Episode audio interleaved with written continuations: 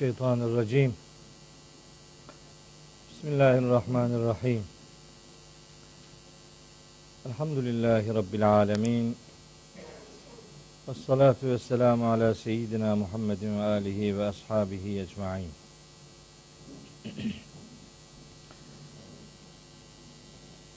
Değerli kardeşlerim, hepinizi selamların en güzeliyle, Allah'ın selamı ile selamlıyorum. Allah'ın selamı, rahmeti, bereketi, afiyeti, mağfireti üzerinize olsun. Bugün nasip olursa Kalem suresinin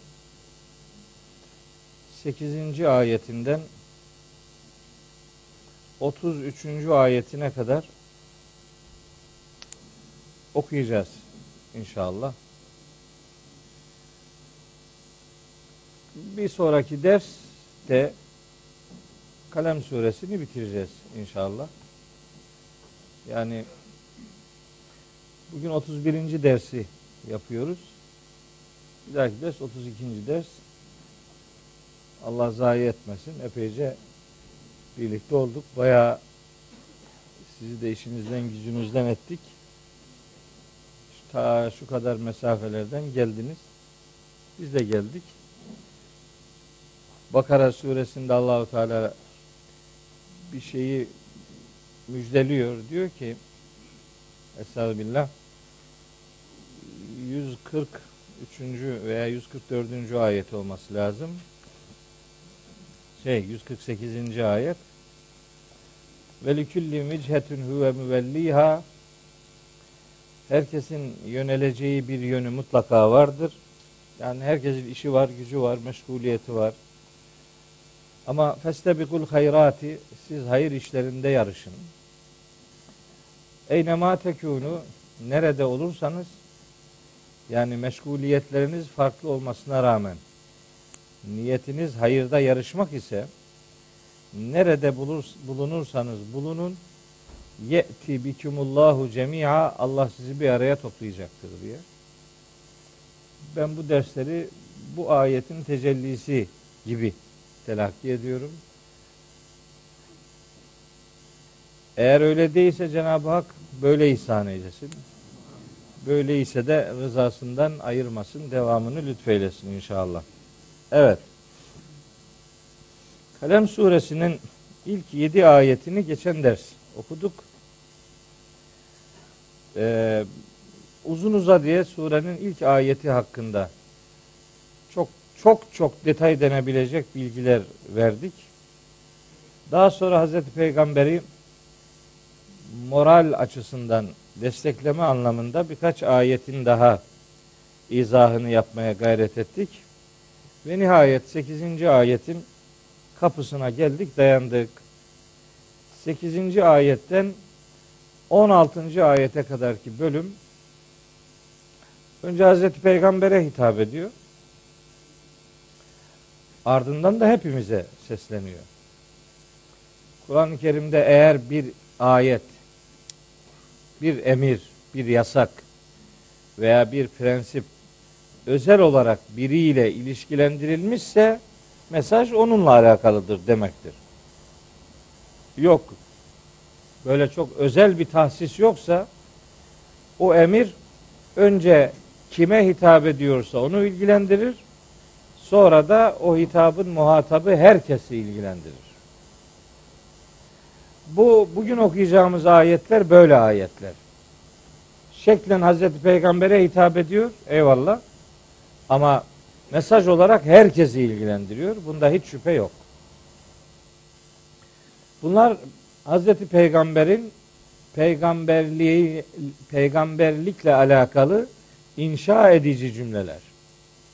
Yani onun nasıl bir duruş ortaya koyacağını Allahu Teala öğretiyor. Ne yapacak? Nasıl davranacak? Kime nelerle itibar edecek? Kime nelerle itibar etmeyecek yani. Tam bir inşa cümleleri. Tam bir şekillendirme, tam bir dava adamı inşa etme cümleleriyle şimdi yüz yüzeyiz. Bunlar önce Hazreti Peygamber'e sonra hepimize ölümsüz dersler veriyor. Ve buyuruyor ki Yüce Allah 8. ayetinde Kalem suresinin Estağfirullah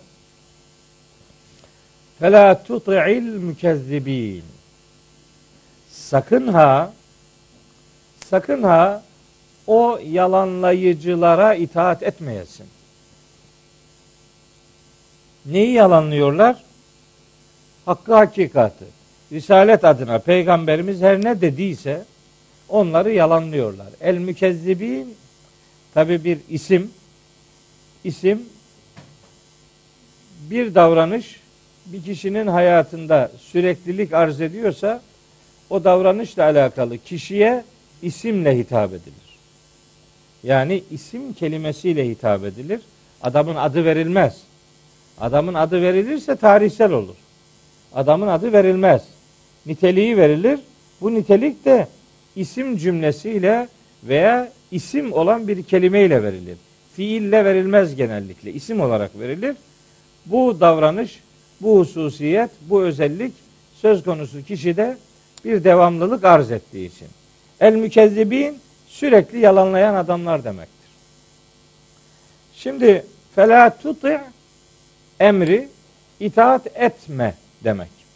Peki itaat etmemek ne demek? Biz itaat denince neyi anlayacağız bu emirden ya da bu kelimeden, bu kalıptan? İtaat etmemek, boyun eğmemek. Aldırış etmemek, arzu ve heveslerine uymamak demektir.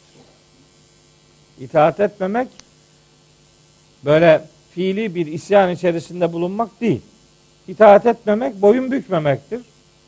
Aldırış etmemek yani ciddiye almamak ve isteklerine eyvallah dememektir. İtaatsizlik bir pasif direniştir yani. Niye böyle uyarılar var? Şimdi biraz sonra 8-9 tane sıfat üzerinde duracağız. Daha başka işler var. Başka buyruklar var. Şunlara, şunlara, şunlara, şunlara da itaat etme diye böyle nitelikler üzerinde 7-8 tane madde sayacak.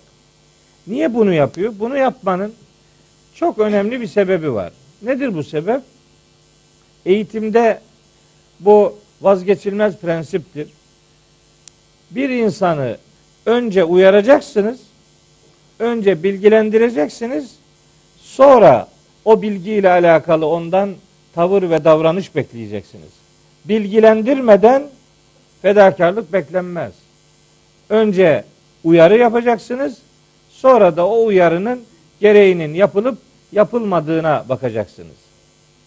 Kur'an'a göre belli davranışlar vardır ki o davranışları yapmak haramdır. Şu kadar emir var, şu kadar yasak var. Bir prensip halini almışsa bunlara riayet etmek farzdır. Yapmak farzlar ise onları yapmak gerekir. Haramlar ise onlardan kaçmak gerekir. Her ikisi de görevdir. Bir böyle doğrudan emir veya yasaklar vardır. Bunların sayısı oldukça yoğundur. Bir de vardır ki o işi yapmak zaten haramdır.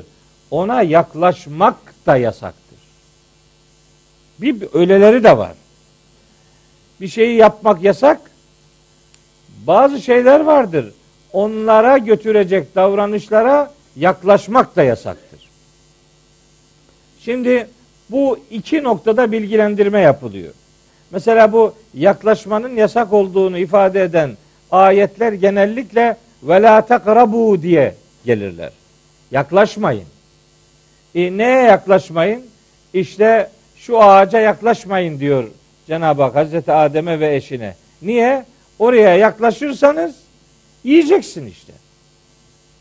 Yani yemek yasak, yaklaşmak da yasak. Mesela ve la takrabu zina. Zinaya yaklaşmayın. Yani sonuç zinaya varabilecek davranışlara efendim yanaşmayın. Yanaşırsanız yanarsınız. Yani geri duramazsın. Mesela yetimin malına yaklaşmayın der. Niye? Yakar sizi. Yalandan kendine göre bir takım e, gerekçeler uydurabilirsin ama Allahu Teala yaklaşmayın dediyse yaklaşmayacaksın. Mesela Bu akaryakıt istasyonlarında ateş yakmayın demez değil mi? Ateş yakmayın niye desin? Yani az aklın varsa onu anlarsın. Ateşle yaklaşmayın diyor. Yani bırak yakmayı oralarda uzakta bir yerde yanmışsa onunla oraya yaklaşma. İşte Kur'an'ın böyle yaklaşma, yanarsın dediği şeyler vardır. Bunlar Allah'ın yasaklarıdır. Bunlar işte zinadır. Bunlar yetimin malıdır vesaire. Onların ayetlerini e, yazdım birkaç tane örnek olsun diye ifade ettim. Şimdi yaklaşmayın yanarsınız. Bununla alakalı hem böyle vela takrabu ifadeleri var. Vela takraba Hazreti Adem'e ve eşine yönelik kitapta öyledir. Bir de özellikle bu Hud suresi 113. ayet var. Onun metnini oraya yazdım ki bunu bütün kardeşlerim yüreğine yazsınlar. Hud suresi 113. ayet. Bir şey ifade edeyim. Önce ayeti tercüme edeyim. Sonra birkaç cümle e, söylemek istiyorum. Ayetin metni şu Estağfirullah. Ve la terkenu ilellezine zalemu. Sakın ha zalimlere meyletmeyin. Yaklaşmayın, yanaşmayın zalimlere. Bakın zalimlik yapmayın demiyor.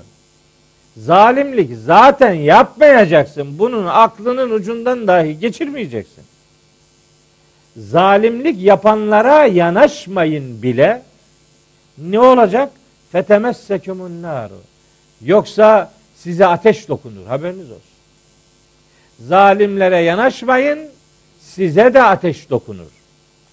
Ve maleküm min dunillahi min evliyae. Sonra Allah'ın peşi sıra hiçbir dost bulamazsınız. Sümmelatun sarun.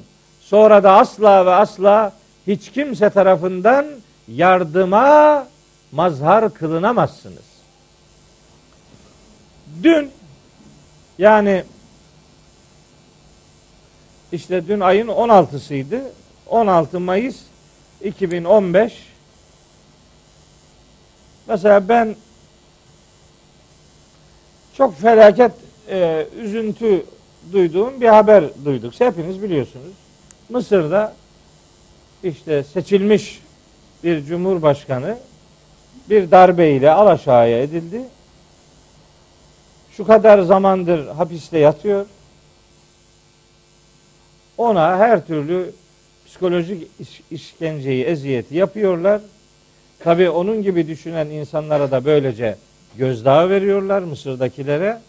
Onları dışarıdan destekleyen kim varsa onlara da size de haddinizi bildiririz şeklinde adeta dünya korosu halinde Müslümanlara karşı böyle zalimane bir tutum içerisine giriyorlar ve Mursi'yi idama mahkum etmişler. Şimdi bakın böyle hayatını şehadete dönüştürmüş insanlar vardır. Yani biz bu derslerde zaman zaman söyledik. Zaman zaman söyleyeceğiz de. Kur'an'ın üzerinde en çok durduğu kavramlardan biri infak kavramıdır. İnfak sanıldığı gibi imkanla, ekonomik güçle sınırlı bir kavram değil.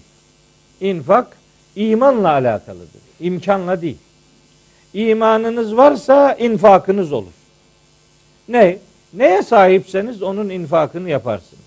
Bilgi ise bilgi, ilgi ise ilgi, sevgi ise sevgi, tecrübe ise tecrübe, para ise para. Neyse, danışmanlıksa danışmanlık, sevgi, ne aklınıza geliyorsa her şeyin infakı olabilir.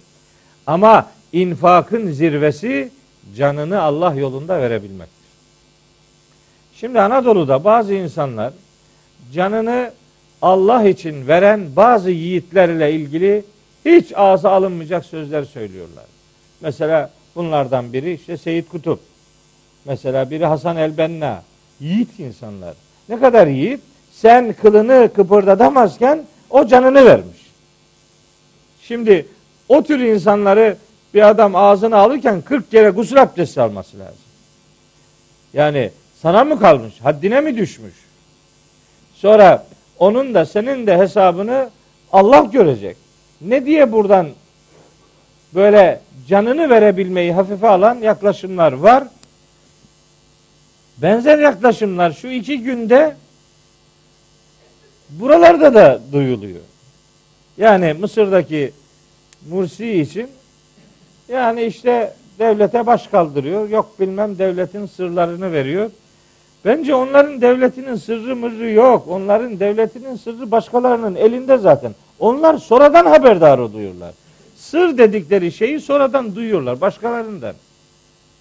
Şimdi o yiğidi kendilerince idama mahkum etmişler. Onlar hayatlarıyla imtihandalar. Allahu Teala onların imtihanını inşallah başarıyla vermelerini lütfedecektir, ihsan edecektir. Ama biz burada daha büyük imtihandayız. Bakın yani aklını olsun, düşüncesini, zihnini olsun bir hakikatin yoluna rağm edemeyen Müslümanlar var. Bir ceza aldıysa vardır bir hak ettiği diyebiliyor adam ya. Neyi ne hak etmiş? Ne olmuş yani? Sandığı koymuşsunuz. Sandıktan adam yarıdan çoğun oyunu almış işte. Daha ne? Onlar batılılara bakıyorum. Sesini çıkartan yok. Niye? Onların işine geliyor Müslümanlardan bir yiğidin daha işte e, hayatına son vermek. Bangladeş'te olunca da ses yok. Mısır'da olunca da ses yok. Başka İslam memleketinde de olursa da ses yok. Kimsenin sesi çıkmıyor. Anadolu Müslümanları bu noktada diğer insanlar gibi sessiz kalmıyorlar elhamdülillah. Bugün itibariyle de büyük bir mitingin olacağını e, duyduk. Allah katılanlardan razı olsun. Yüreğini katanlardan da razı olsun. Allah bu fedakarlıklara yüreğini olsun katamayanlardan etmesin. Yani düşüncesini olsun bu hizmetin içerisine alamayan gariplerden eylemesin. Adam diyor ki hocam şu kadar ümmetin işte sıkıntıları var, felaketleri var. Bu ümmet niye acaba helak olmuyor? Bunu soranlara diyorum ki bu bu zaten helakin kendisi işte. Bundan daha büyük helak olmaz. Helak bu. Bir kardeşin orada Allah için canını veriyor icabında. Umarım asamazlar da e, inşallah öyle bir sonuç olmaz. Onların bu bu büyük imtihanında beri taraftaki eğer kenarında duruyorsa bu felaket işte. Bu felaketin kendisi. Felaketin en büyüğü insana Allah'ın kendisini unutturmasıdır. Haşir suresinde öyle diyor. Ve la tekunu kellezine nesullâhe. Sakın ha Allah'ı unutanlar gibi olmayın. Fe ensahum enfusehum. Allah onlara kendilerini unutturur. Kendini bilmemek, kendini unutmak felaketlerin en büyüğüdür. Daha niye toplu helak gelmiyor sorusu soru mu Allah aşkına? Bu soruyu sormak da helaktır zaten. Bir uyanışa Rabbim vesile eylesin. Bu korkunç duyarsızlığı, bu duyarsızlık yorganını üzerimizden atabilmeyi lütfeylesin inşallah. Ee, bütün dünya Müslümanlarına bu vesileyle ta yüreğimizden dua ediyoruz. Allahu Teala onları da bizleri de rızasından ayırmasın inşallah. Benzer olaylarla ümmetin hiçbir ferdini karşılaştırmasın. Başka insanları da karşılaştırmasın. Öyle yürek burkucu manzaralarla karşılaşıyoruz ki emin olun. Yani bazen ne televizyona bakası geliyor insanın ne sosyal medyadan herhangi bir paylaşıma göz atması geliyor. Yani öyle yürek burkucu ifadeler, görüntüler var. Cenab-ı Hak inşallah bu sıkıntılı süreçten bu ümmetin yüzünün akıyla çıkmasını lütfeder inşallah. Dua ve niyazım budur. Allahu Teala mahcup bırakmasın. Mursi ve arkadaşlarını da bu alemde huzuruyla öbür alemde cennetiyle ödüllendirsin diye dua ediyorum. Evet. Fela tuti'il mükezzibin. Hakkı hakikati yalanlayanlara itaat etmeyesin. Onlara aldırış etmeyesin. Onları ciddiye almayasın. Onların heva ve heveslerine en ufak bir meylin dahi olmasın. olmasın. Zalimlerden olmamak zaten görevdir. Zalimlere meyletmemek ekstra bir görevdir. Hud suresi 113. ayeti bu vesileyle hepimizin yüreğimize yazma mecburiyetimiz vardır. Bunu özellikle sizinle paylaşmış olayım. Şimdi Allahu Teala hakkı hakikatı yalanlayanlara itaat etme hitabını peygamberimize yönlendiriyor. Ama o hitap oradan bize de geliyor. Biz de bu tür insanlara itaat etmeyeceğiz. Hakkı hakikatı yalanlayanlara aldırış etmeyeceğiz, boyun bükmeyeceğiz, onların isteklerine eyvallah demeyeceğiz. Ölçümüz belli. Bakın hakikatı yalanlayana itaat etmeyeceğiz işte. Adını vermesine gerek yok ki. İsmini zikretmesinin bir anlamı yok. İşte hakikat ortada. Nitelikler belli. Niye? Niye böyle bir itaatsizlik istiyor Rabbimiz? Bir sonraki ayette buyuruyor ki Veddü lev tudhinu feyudhinune. Bu adamlar isterler ki sen onlara yağcılık yapasın. Böylece onlar da sana yağcılık yapacaklar. Ne güzel bak. Değil mi? Karşılıklı fedakarlık. Çok güzel fedakarlık teknikleri var. Bugün de var. Şimdi bugünle Mekkeliler arasında bir fark gözetiyorum ben şahsen. Şimdi Mekkeliler, müşrikler peygamberimizden taviz koparmak istiyorlar.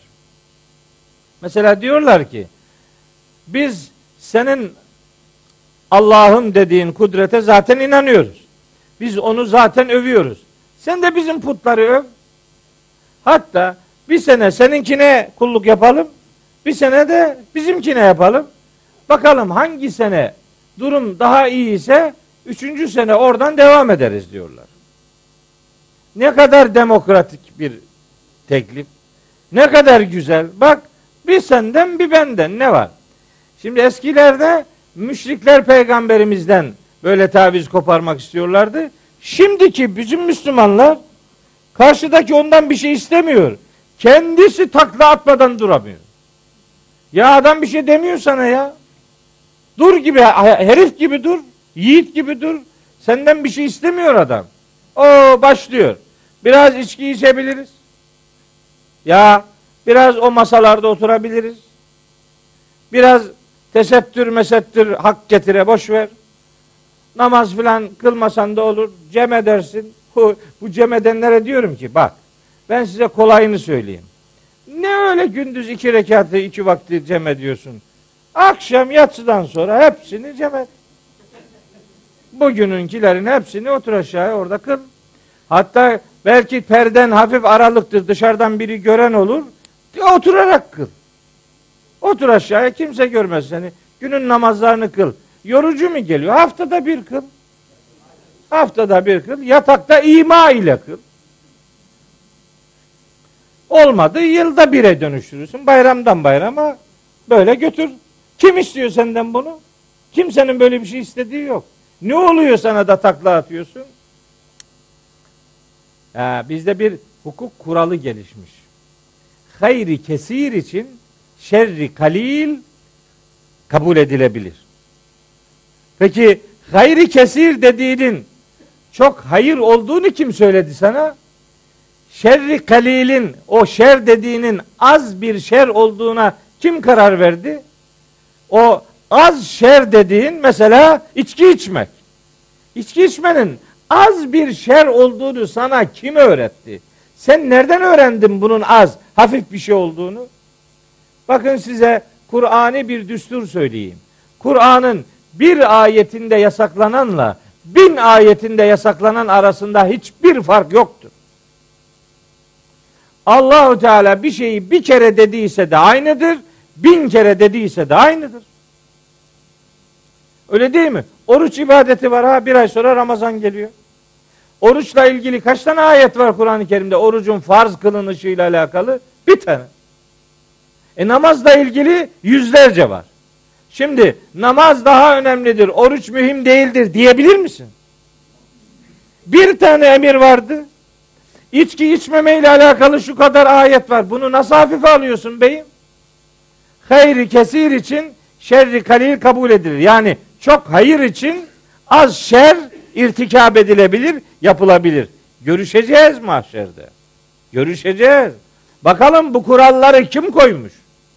Kim Allah'ın haram dediğine çok mühim değil aslında Allah bunu haram kılmış ama yani 2000'li yılların geleceğini bilmiyordu. Bilseydi belki de bunu haram kılmazdı demeye getiriyor.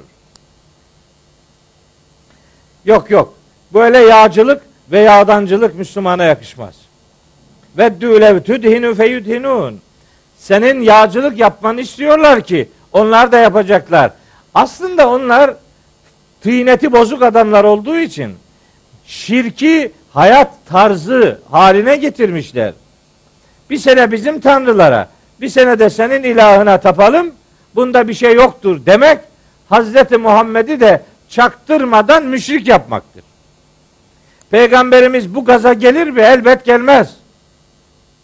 Bir beşer olarak herhangi bir boşluk ve herhangi bir aykırılık olmasın diye Allahü Teala peygamberini de bu vahye muhatap olan herkesi de uyarıyor. Sizden biri yağcılık yapmanızı isteyebilir. Sizin yağcılığınıza onlar da fazlasıyla karşılık vermek isteyebilirler. Sakın ha bu yağdanlıklara itaat etmeyesiniz.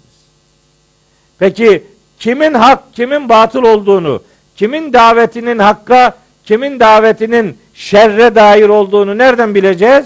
Kur'an'dan bileceğiz. Kur'an'ın yap dediği şeyler hayırdır. Kur'an'ın yapma dediği şeyler şerdir. Kim ki onun yap dediğini hafife almayı, yapma dediğini de yumuşatmayı istiyor ve bunu teklif ediyorsa işte o teklif Kalem suresinin 8 ve 9. ayetlerinin konusudur ve bunlara asla ve kata itaat edilmemelidir. Sadece Hazreti Peygamber'e demiyor. Hepimize sesleniyor. Yapmayın sakın ha böyle bir görüşünüz, duruşunuz olmasın diyor. Şimdi sayıyor bakın. Bakın nasıl nitelikler üzerinde duruyor. Seyret. 10. ayet. 10, 11, 12, 13. 4 tane ayette 8, 9 tane nitelik sayacak. Sakın ha bu niteliklere kim sahip ise onlara itaat etmeyin. Hepimize sesleniyor. Neymiş bunlar? Ve la tuti' sakın ha itaat etme. Kime? Külle hallafin mehinin. Hallaf yalan yere, olur olmaz yere sürekli habire yemin eden adam için kullanılır. Sürekli yemin ediyor. Adam zaten başlarken yeminle başlıyor ki başlıyorsa anla sıkıntı var. Mutlaka bir problem var yani.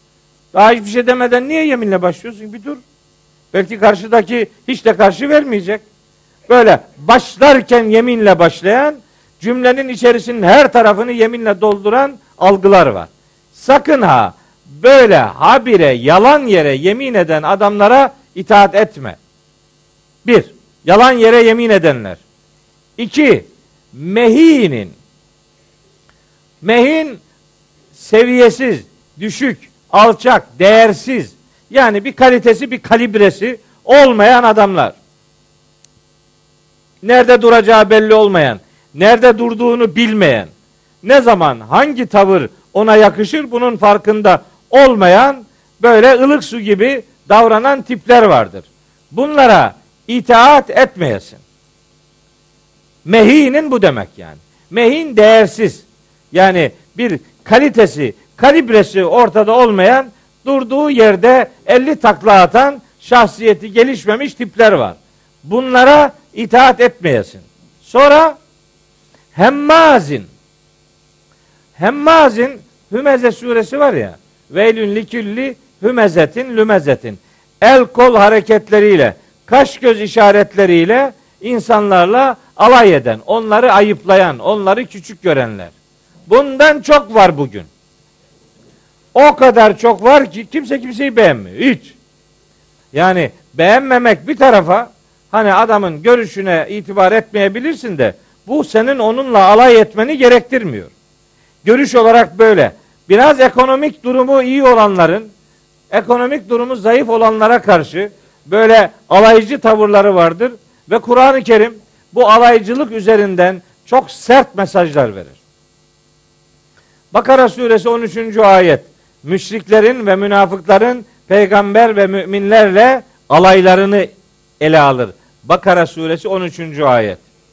Mesela Hücurat suresinin 11. ayeti var. Tam mahza bu konuyla alakalı. Ya eyyühellezine amenu la yeshar kavmun min kavmin asa en yekunu hayran minhum ve la nisa'un min nisa'in asa en yekunne hayran minhunne ve la telmizu enfusekum olabildiği kadar bu cümleler bu alaycılığı Müslümanın gündeminden çıkarmayı istiyor.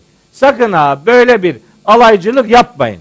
El kol hareketleriyle, kaş göz işaretleriyle biri diğeriyle alay etmesin, onu hafife alıcı bir tavır içerisine girmesin.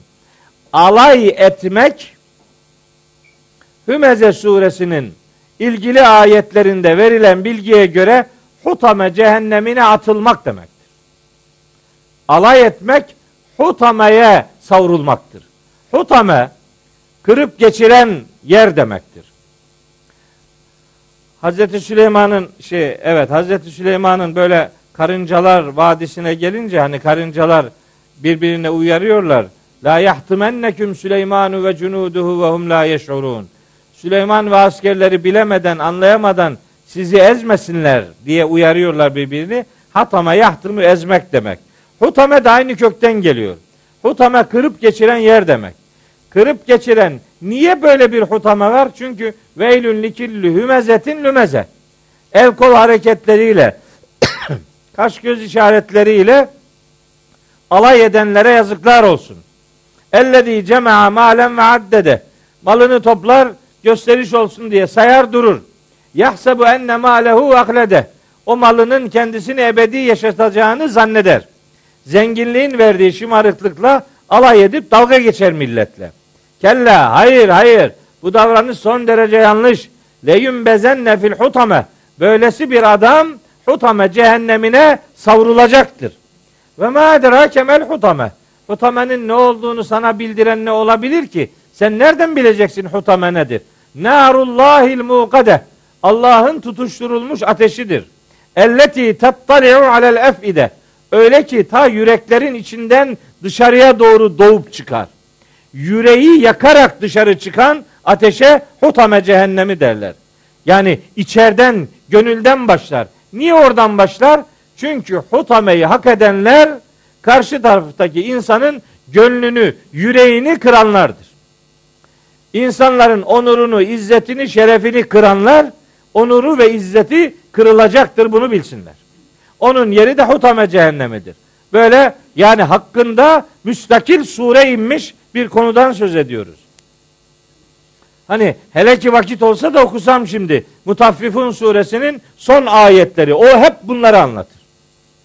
Böyle alay edenlerin innellezine ecremu kanu minellezine amenu yadhakun.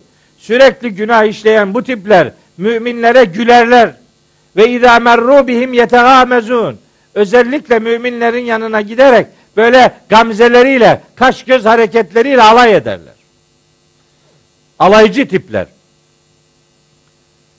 Fel yevmellezîne âmenû minel küffâri yadhakûn. Mahşer sabahı da müminler bu kafirlerin durumuna öyle kıs kıs güleceklerdir. Sen şimdi burada gör, görürsün asıl gülmenin yeri neresidir ve asıl gülmenin kime fayda verdiği mahşerde belli olacaktır. Bir Müslüman böyle bir alaycılık e, özelliğiyle anılamaz. Anılmasın demeye getiriyor ayeti kerime. Bu tiplere sakın ha itaat etmeyesin. Alaycı, şımarık insanlara itaat etmeyin. Çünkü ilk alaycı ve ilk şımarık iblistir. İblistir alaycılığın ve şımarıklığın babası. Niye alay etti? Hazreti Adem'in insanoğlunun topraktan yaratıldığını yani e, geçmişi toprak olan bir süreçten geldiğini Allahu Teala tabi biliyor onlara da bildiriyor. Diyor ki İsra suresinde yani iblisin sözünü Allahu Teala bize hikaye ediyor. Buyuruyor ki Rabbimiz onun sözünü yani buyuruyor ki derken iblis buyuruyor ki bir diye anlaşılacak. Yani cümleyi yanlışa gitmesin diye zorluyorum kendimi. İblisin sözünü Allahu Teala hikaye ediyor bize yani aktarıyor. Demiş ki iblis 61 ve 62. ayetleri İsra suresinin ve iz kulna lil melâiketi li Adem Hani biz meleklere demiştik ki Adem için secdeye kapanın. Fesecedü hepsi secdeye kapanmışlar. İlla iblise iblis hariç. Kale demişti ki iblis. Escüdü limen halaktatina. Böyle çamur olarak yarattığın birine mi secde edeceğim ben ya? Bundan dolayı mı secdeye kapanacağım? Ne var şimdi bunun secde edilmeklik neresi var? Bunun neyi neyi benim için caziptir ki ben ondan dolayı secdeye kapanayım? Devam ediyor diyor ki Kale eraeyteke hadellezî kerremte aleyye. Yani yapa yapa benden daha kerim kıldığın bu varlık mı yani? Şuna bir bak. Anca bunu mu yaptın demeye getiriyor. Beğenmiyor Hazreti Adem'i yani insan soyunu. İşte ilk beğenmeyen iblistir.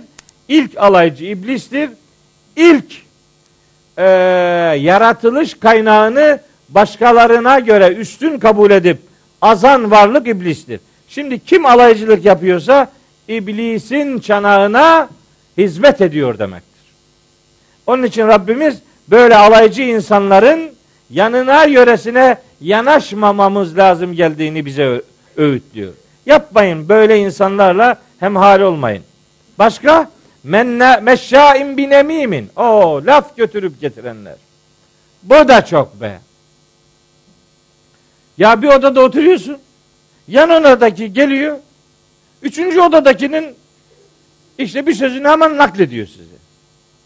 Senden alıyor o yana götürüyor. O yandan alıyor bu yana getiriyor filan. Bu tabi daha çok böyle derler ki işte bunu kadınlar daha çok yapıyor.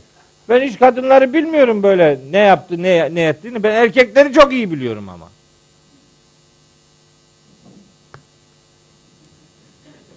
Hem de o, o erkek kısmının mesela koca koca profesörler ya bu ünvansa daha dibi yok bunun işte. Bu hepsi bu bu. Oturuyor koca karı gibi şey yapıyor ya. O öyle dedi, bu böyle dedi, oradan bu yana burada. Ben şimdi Samsun İlahiyat'ta öğrencilerim iyi bilirler. Mesela ben kendi odamdan dışarı sadece sınıfa derse giderim. Sonra da işte eve giderim, evden gelirim. Yani ben koridorlarda dolaşmam. Böyle oda oda da fazla gezmem yani. Niye? Şimdi mesela şeyler olur. Diyelim dekanlık seçimleri. Bölüm başkanlığı seçimleri. Mesela rektörlük seçimleri. Rektörlük seçimlerinin zamanına bir yıl veya bir buçuk yıl kala ebe gözüm seyret neler dönüyor. Profesörce yalanlar. Hani amatörce değil. Yani yalanın profesörü dolaşıyor. Oradan oraya, oradan oraya, oradan oraya. Ne kadar ayıp. Mesela biriyle ilgili bir şey diyor. Diyorsun ha gel. Bunu diyorsun ya. Hadi beraber gidelim bunu bir de adamın yanında söyle. Ne? Adımını atabilir mi? Yalancı, iftiracı, müfteri işte. Dolu. Bu bizim meslekte böyle. En azından gördüklerimin önemli bir bölümü böyle. Siz diğer meslektekileri de buna kıyaslayın. Eminim sizinkiler bizimkilere rahmet okudur cinsendir. Öyle gidiyor bu iş. Bakın diyor ki böyle laf götürüp getirenlere itaat etmeyin. Biz diyeceğiz ki bize biri biriyle alakalı bir haber getirdiği zaman ben Hücurat suresinin 6. ayetine iman etmiş bir adamım diyeceksin.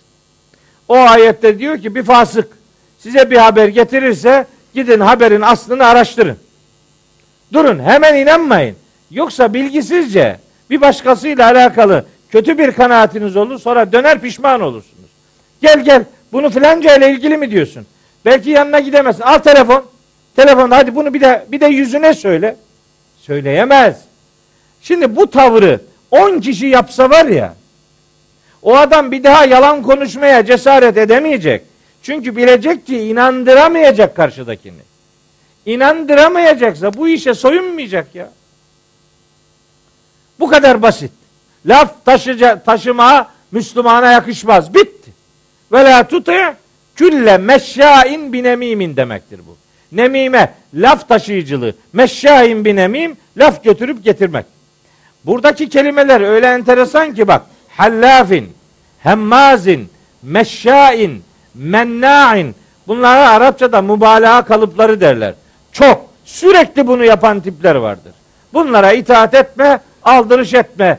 Böyle bir tavır ortaya koyacaksın. Çok yani eşler arasında da, bir komşu hakkında da, bir başka garip hakkında da benzer şeyler her yerde oluyor. Yazık günah. İşte Kur'an'ın ahlakında böyle laf taşımacılık yok. Bunlara itaat yok. Bunların semtine uğramak dahi yok demeye getiriyor Allahu Teala. Bu bu hastalığın panzehiri nedir? Hücurat suresi 6. ayettir. Arkadaş, bunu unutmayacak bir Müslüman. Diyecek ki biriyle alakalı bir haber mi getirdin? Bu haber eğer bir adamın yüzüne söyleyemediğin sözü arkasında diyor ki ne var? Bunu diyorum ama bu onda var diyor zaten. Bunu peygamberimize sormuş sahabiler. Demişler ki hakkında konuştuğumuz adam, konuştuğumuz konu onda varsa da mı böyle? Öyle ya diyor. İşte gıybet o diyor. Gıybet o. Zaten söylediğin söz ilgili kişi de yoksa bunun adına iftira derler. Bunun da cezası 80 değnek dayak yemek. İşte gıybet bu. Gıybet etmek ne demektir? Gıybet etmek kardeşini kaybetmek demektir. Gıybet kaybetmek demek. Adamın arkasından konuşmak, onun ölmüş etini yemek demektir. Hücurat suresi 12. ayet gayet açık. Okuyacak bu sureyi Müslümanlar. 11. ayeti okuyacak, 12. ayeti de beraber okuyacak. Ve bu pisliklerden uzaklaşacak. 6. ayeti okuyacak, gıybeti, laf taşımacılığı herhangi biriyle alakalı herhangi bir habere inanmamayı kendine prensip edinecek. Seninle ilgili şöyle bir şey duydum. Doğru mudur diye doğrulatacak. Laf getirip götürene de diyecek ki bu lafını gel ilgilinin yanında bir söyle bakalım. Bunu beş kişi yapsın ya da bunu bir adama iki kişi yapsın. Seyret bir daha böyle laf taşı, taşıma yapmaz ya. Kimse yapmıyor. Dedikodu diyor. Gel biraz diyor gıybet edelim. Adama bak. Gel biraz namaz kılalım der gibi konuşuyor. Gel biraz dedikodu yapalım. Laf mı şimdi bu ya? Hafife indirgiyor. Günahı hafife almak yani. Allah'ın haramıyla alay etmektir. Allah'ın haramını küçümsemek demektir. Müslüman böyle davranamaz, davranmamalıdır. Sonra menna'in lil hayri. Bu tipler menna adamlardır. Menna ne demek? Men'a engellemek demek. Mani engelleyen demek. Menna ise sürekli engelleyen ve her türlü engelleyen demektir. Her türlü engellemek. Neyi engelliyor? Hayrı engelliyor. Maksat ne? Bunda iki tane maksat var bu ayette. Maksatlardan biri şu. Menna'in lil hayri demek. Hayır Kur'an'da birkaç ayette mal, servet için kullanılır. Hayır kelimesi. Ben mesela hepiniz bilirsiniz o ayeti söyleyeyim zihninize kalsın. Ee, Adiyat suresi var ya orada innel insane li rabbihi lekenudun ve innehu ala zalike leşehidun ve innehu li hubbil hayri leşedidun. Hubb hayr hayrı sevmek. O bildiğimiz manada iyiliği sevmek değil, malı sevmek de çok şedittir. Malı çok fazla sever demektir. Oradaki hayrı sevmek malı çünkü olumsuz insanın niteliği olarak verilir. Bu hayır Kur'an'da her yerde bildiğimiz manada hayır anlamına gelmez. Burada da birinci anlam mala düşkündür ve o malı kimseye zırnık koklatmaz. Bir anlam budur. İkinci anlamsa bildiğimiz manada hayırdır. Hayır, iyilik, fedakarlık anlamında hiç kimseye zerre iyiliği olmaz. Böyle bu tipler vardır. Bunlara itaat etme. Mu'tedin saldırgan tiplerdir. Haddini aşan tiplerdir. Kendisi sınırı kabul etmeyip Allah'ın çizdiği sınırlara itibar etmeyip haşa Allah'a sınır belirlemeye gayret eden densizlerdir bunlar. Mu'tedin sınır tanımayan, haddi aşan, azgınlıkta ileri gitmiş adam demektir. Bunlara itaat etmeyin. Esimin. Esim adamlar. Esim demek bu da mübalağa dediğimiz abartılı ifade kalıplarındandır. Esim sürekli günah işleyen. Asimun günahkar demektir. Esimun günahtan beslenen adam demektir. Sürekli günah işliyor yani. Günahla anılıyor. Adamın defterinde günahtan başka bir kalem yok yani. Sürekli onun üzerinden gidiyor. Günaha dalan, günahtan beslenen, günahla anılan adam için sıfat olarak esim kelimesi kullanılır. Bunlara itaat etme. Utullin, utullin, kaba saba, zalim, ihtiraslı, duygusuz, gaddar, kalas, kalas var ya, kalas tipli adamlar. Kalas yani, yontulmamış yani. Böyle lambur lumbur, nerede ne diyeceği belli olmayan bir kütük. Böyle tipler vardır. Utullin o, o demek. Her türlü kabalığı yapıp ölçü tanımayan adam. Bu genellikle bütün bunları niye yaptığını birazdan söyleyecek. Sebep ne? Ne oluyor da bunları yapıyor? Birazdan gerekçesini söyleyecek. Kur'an'da böyle gerekçesiz anlatımlar yoktur. Ötüllin işte kaba saba ölçü tanımayan, nerede nasıl davranması gerektiğini bilmeyen kalas, kütük. Münafık tipler aşağı yukarı bunlar. Münafıklar için ne diyordu Allahu Teala Münafıkun suresinde? Ve izâ ra'eytehum tu'cibuke ecsamuhum. Sen bu adamları gördüğün zaman onların cesetleri ilgini çeker. Ve in yekulu tesma li kavlihim. Konuşursa da lafını dinlersin. Keennehum huşubun müsennede. Bunlar üzerlerine elbise giydirilmiş içi kof kütük gibidir. Yani ağacı görürsün tam ağaç ama içine bakarsın ki kof. Münafıklar böyle giydirilmiş kütük gibidir diyor. Münafıkun suresinin 4 veya 5. ayeti. Ben demiyorum yani neticede Allahu Teala kütük olan kullarını tanıtıyor. Kütüktür bu diyor. Bunlar da öyle. Otullin kütük. Ba'de zalike bütün bunların ötesinde ayrıca zenimin zenim adam. Zenim faydasız, fırıldak, hayırsız, dal kavuk, soysuz, ipsiz, sapsız adam demek yani. Kötülükle damgalanmış adam. Zenim aslında o demek. Kötülükle damga işi gücü kötülük yapan insanlar. Peki kimin yaptığının kötülük olduğunu nereden anlayacağız? Kur'an'dan anlayacağız. Kur'an'ın yap dediğini yapmıyorsa, yapma dediğini daha bire yapıyorsa işte bu zenim adamdır. Kötülükle damgalı. İşi gücü kötülük yapan adamlar. Pek. Bakın burada 11 tane madde saydı. Allahu Teala. Hakkı yalanlayanlar, yağcılık yapanlar, habire yalan yere yemin edenler, aşağılık işler yapanlar, alay edenler, laf taşıyıcılığı yapanlar, hayrı engelleyenler, haddi aşanlar, sürekli günahtan beslenenler, işte kaba saba davrananlar ve fırıldaklık yapıp faydasız işlerle meşgul olan kötülükle damgalı adamlar. 11 tane sıfat. Bunları ezberleyecek bir Müslüman. Bunları bilecek. Bu adamların kim olursa olsun itaate layık bir tarafı yoktur. Ve la tuti külle. Külle diye bir kelime var. Başında. Şimdi bakın. Nüzül sebebi rivayetleri var bu ayetlerle alakalı. Niye indi bu ayetler? Velid bin Mughire diye bir herifi şerif var. Bu adam böyle bu, bu, bu sıfatların hepsi onda varmış. Var ama ayetin nüzül sebebi yani iniş sebebinin özel olması ayetin mesajının genel olmasına mani değildir. Zaten sırf bunun içindir ki başında külle kelimesini kullandı.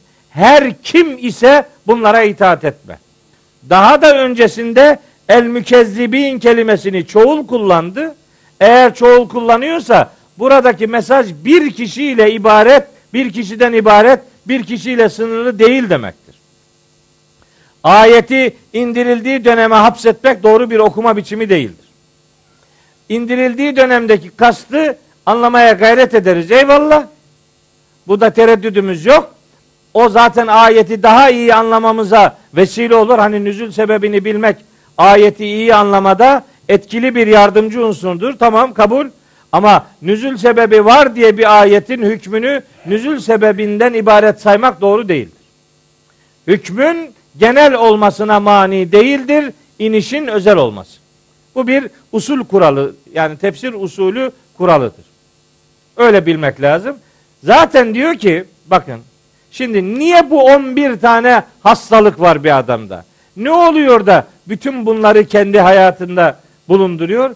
Enkâne zamalin ve benine.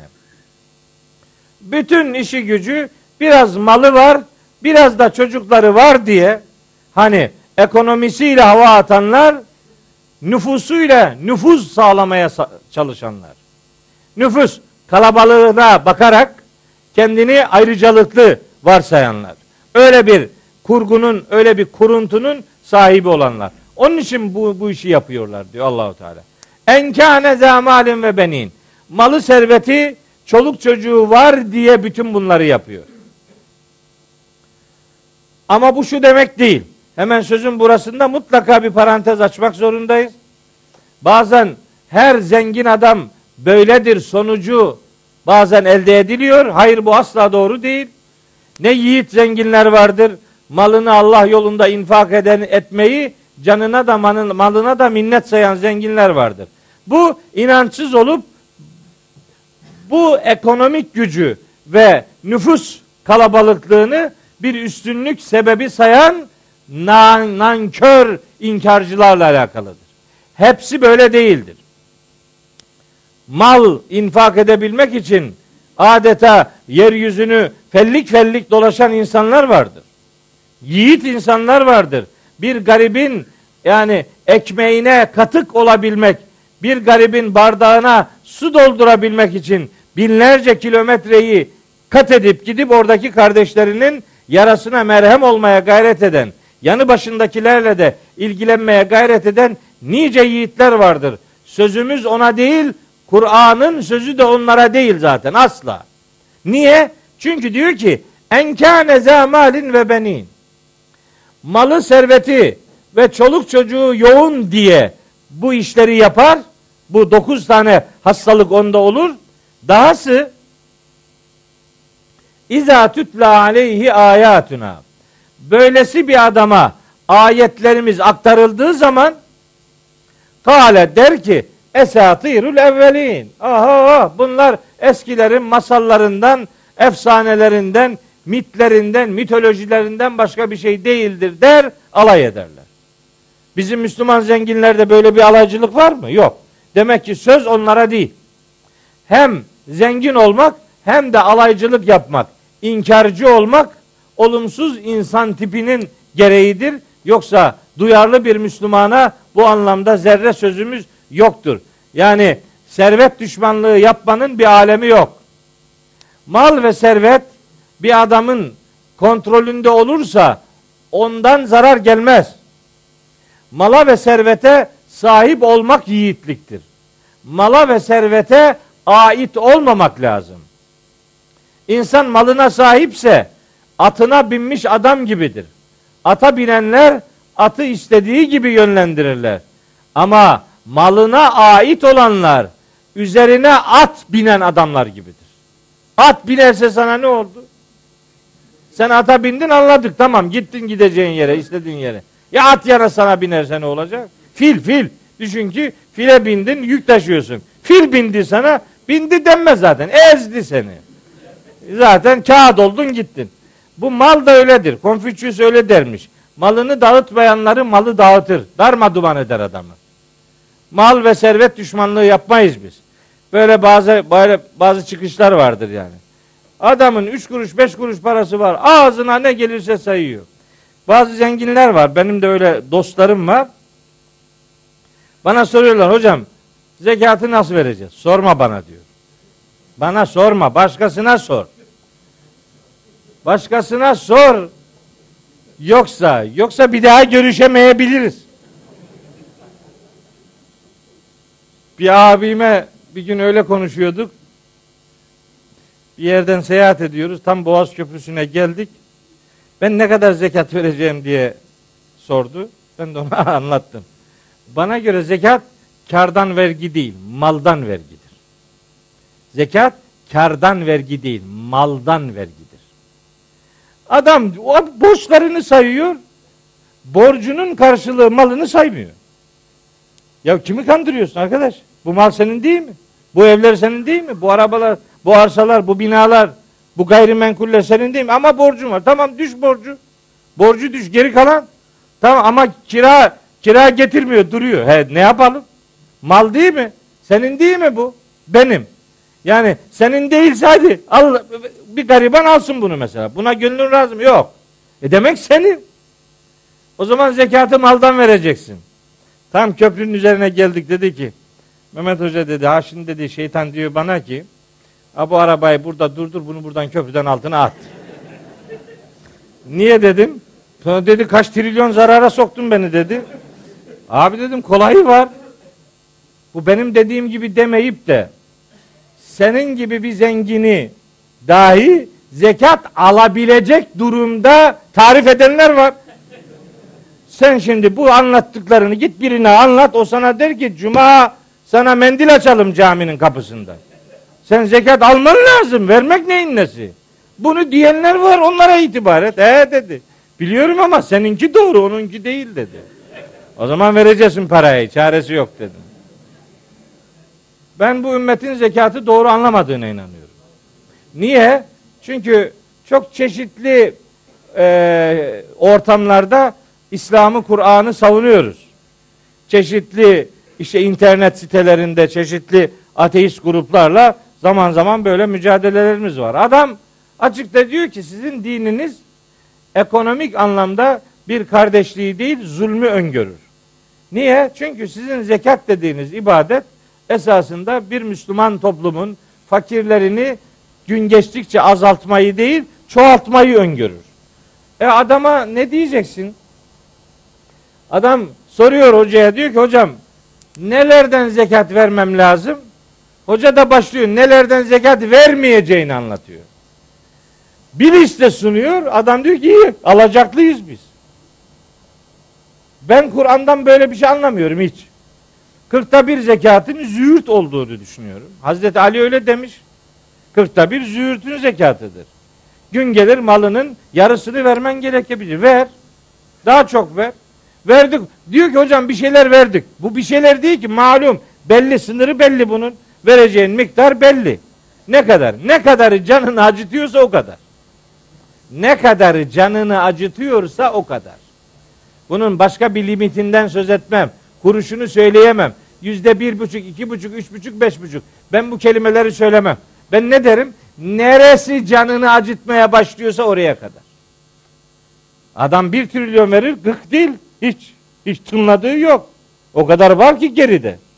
Ama bir trilyon vermek durumunda olan adam bir trilyon yüz milyara dönüştüğü zaman o yüz milyar acıtmaya başladı mı ha orası işte.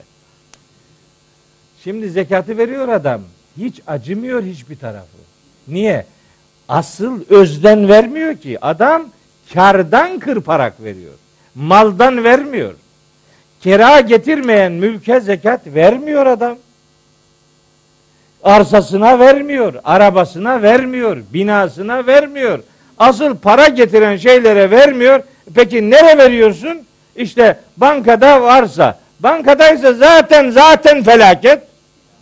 Orada zaten para biriktiren yok ki. Adam evde para mı biriktirecek? Vermiyor kardeşim. Vermeyince de biz İslami hassasiyetleri herkesin kabul edebileceği şekilde sunamıyoruz. Bana zengin dostlarım zekatla ilgili soru sormasınlar diye onlardan özel istirhamım var. Bana sorma. Başkasına sor. Bana iki şeyi sormasın kardeşlerim. Bir, zekatla ilgili bir şey sormasınlar.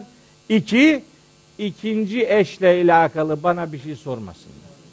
Sakın ha. Hiç imam nikahı, müezzin nikahı, müftü nikahı filan hiç bana sormasına böyle şeyler. Bana sordun alacağın cevap hayır. Bit. Sorma bana. Bir tanesi vardı. Evlendi ikinci hanımıyla. Yıllarca da onu sakladı, gizledi. Sonra bir vesile duyuduk. Ya dedim sen böyle bir iş yapıyorsun da bunu bana niye sormuyorsun hiç dedim. Ben sana niye sorayım dedim. Senin ne diyeceğin belli.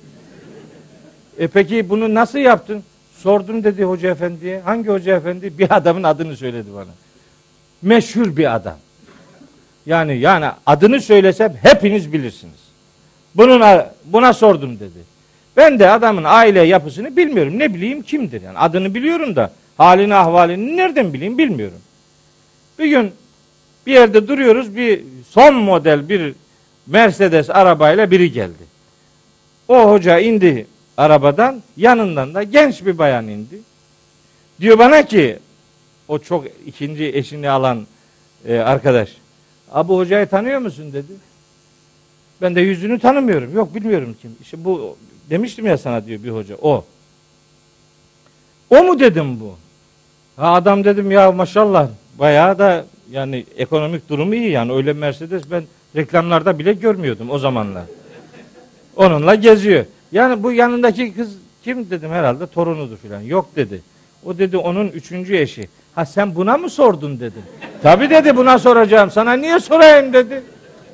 Buna sorduk adamın ikincisi de var, üçüncüsü de var. Allah alem yakında dördüncüyü de alacak. Kim? Torunu yaşında biri. Aferin bak ne kadar güzel değil mi ya? Ya Allah'ın emriymiş. Nerede emriymiş bu? Nasıl bir emirde bir ben anlamadım bunu da sen anlıyorsun bunu.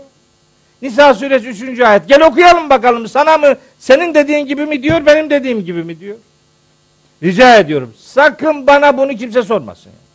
Sonra soranlara da şimdiden söyleyeyim. Yok caiz değil. Bit. Bir, bankadan pre yok özel finans kurumlarından olsa mu? Hayır, o da haram öbürü de haram. Aynı. Efendim şeyden e, yani ev kredisi alabilir miyim? Bir mazeretim var. Var tabi. Geyik muhabbetine kredi çeker mi adam ya? Herkesin kendine göre bir mazereti var. E işte özel banka değil de işte finans kurumu. Fark etmez aynı ya. Sorma bana. Benden alacağın cevap yok. İki, zekat. Kırkta bir değil. Belki kırkta yirmi. Bazen kırkta kırk olabilir. Bana sorma. Başkası da sor. Ha, onlarla haşr olursun öbür alemde. O zaman görürsün dünyanı. Evet. Üç konum var. Kırmızı çizgilerim var. Bana sormayın bana. Evet. Diyor ki Allahu Teala bak senesi buhu alel hurtum. Böylesi adamlar var ya diyor. Bu bu 11 tane nitelik saydı ya. Bir daha sayayım mı onları? Yok biliyorsunuz zaten. 11 tane saydık. 11 niteliğin sahibi olan tip var ya diyor. Senesi muhu alel hurtum. Onun burnunu yakında sürteceğiz diyor. Bu tipin burnunu yakında sürteceğiz. Hurtum burun demek. Niye burun üzerinden bir mesaj veriyor? Çünkü insanda en önce görülen organ yüzdür. Yüzde de en dikkat çekici organ burundur. Önce burunla adamı bu, ne derler? Burnu büyüdü derler. Burnu büyümek demek eskiden adam burnu yarım metre oldu demek değil. Değil mi? Her şeye burnunu sokma derler. Değil mi? Niye? Burnunu bir yere sokmuyor adam. Lüzumlu lüzumsuz yerlere karışıyor onun için. Burnu büyümek, burnunu sürtmek. Yani böyle bir adam, kibirli bir adam olacağı için ona haddini bildireceğiz diyor. Senesi bu. Sin harfi yakın gelecek manası da verir, uzak gelecek manası da verir. Her ikisi de verilir. Yakın gelecek manası veriliyorsa maksat Bedir Savaşı'dır. Çünkü Velid bin Mughire Bedir Savaşı esnasında o çok alay ettiği yiğit bir Müslüman tarafından burnu sürtündü Bedir Savaşı'nda ve orada hak ettiği cezayı aldı. Ama biz bunun ille de dünya şartlarında fiziksel olarak gerçekleşmesinin şart olmadığını düşünüyoruz. Gerçi peygamberimiz zamanında Mudar kabilesiyle alakalı bir yedi yıllık kıtlıktan söz ediliyor. Bu ayet o kıtlığa gönderme yapıyor olabilir eyvallah. Onu da kabul ediyoruz ama daha çok bu sin edatının ahiretle alakalı, uzak gelecekle alakalı mesaj verdiği kanaatindeyim ben. Dünyada da burnu sürtünür ama ahirette mutlaka burnu sürtünecektir. Bu adama haddi bildirilecektir demek istiyor Allahu Teala. İşte bir takım rivayetler naklettim. Gördüğünüz gibi hepsinin kaynağını da yazdım. Buhari'den, Müslim'den, Ebu Davud'dan, Nesai'den, İbn Mace'den, Ahmet bin Hanbel'den, işte Taberi'den, Tabresi'den örnekler verdim. Bu Tabresi diye bir zat var. Şii bir müfessir bu. Bizim Taberi'miz gibi bir adamdır. Çok güzel yorumları vardır. Allah rahmet eylesin, rahmetiyle muamele buyursun. Taberi'yi çok severim. Tabresi'ye de zaman zaman bakarım. Bizde öyle o mezheptendir ona bakma bu mezheptendir bu yiğittir böyle takım tutar gibi bir tutumumuz yok. Herkesten alınabilecek bilgi anlamında katkı varsa onu almaya gayret ederiz. Evet bu tipler hak ettiği akıbetle ve ceza ile buluşturulacaktır diyor Allahu Teala. Er ya da geç. Bunlar bu öyle bir akıbeti yaşayacaklardır. Dünyada veya ahirette. Kimler bunlar? Malı ve serveti, nüfusu nüfusu var diye. Bunu hakkın hakikatın karşısında kullanan şımarık o 11 özelliğin sahibi olan insanlar bu sahip oldukları yersiz ve insanları rahatsız edici üslubun faturasını mutlaka ve mutlaka gün gelecek ödeyeceklerdir. Bazen içinde sıkıntı çekerek öder, bazen dünyada maddi olarak öder. Bu ikisi olmasa bile ahirette bunun hesabını Allahu Teala bu tiplere mutlaka soracaktır. İşte Hümeze suresi, işte Hucurat suresi, işte Mutaffifun suresi, işte Bakara suresi 11, 12, 13, 14, 15. ayetler ve nihayet okuduğumuz bu ayetler bu noktada bize bilgi vermektedir. Şimdi bu ceketimi çıkarsam ayıp olur mu?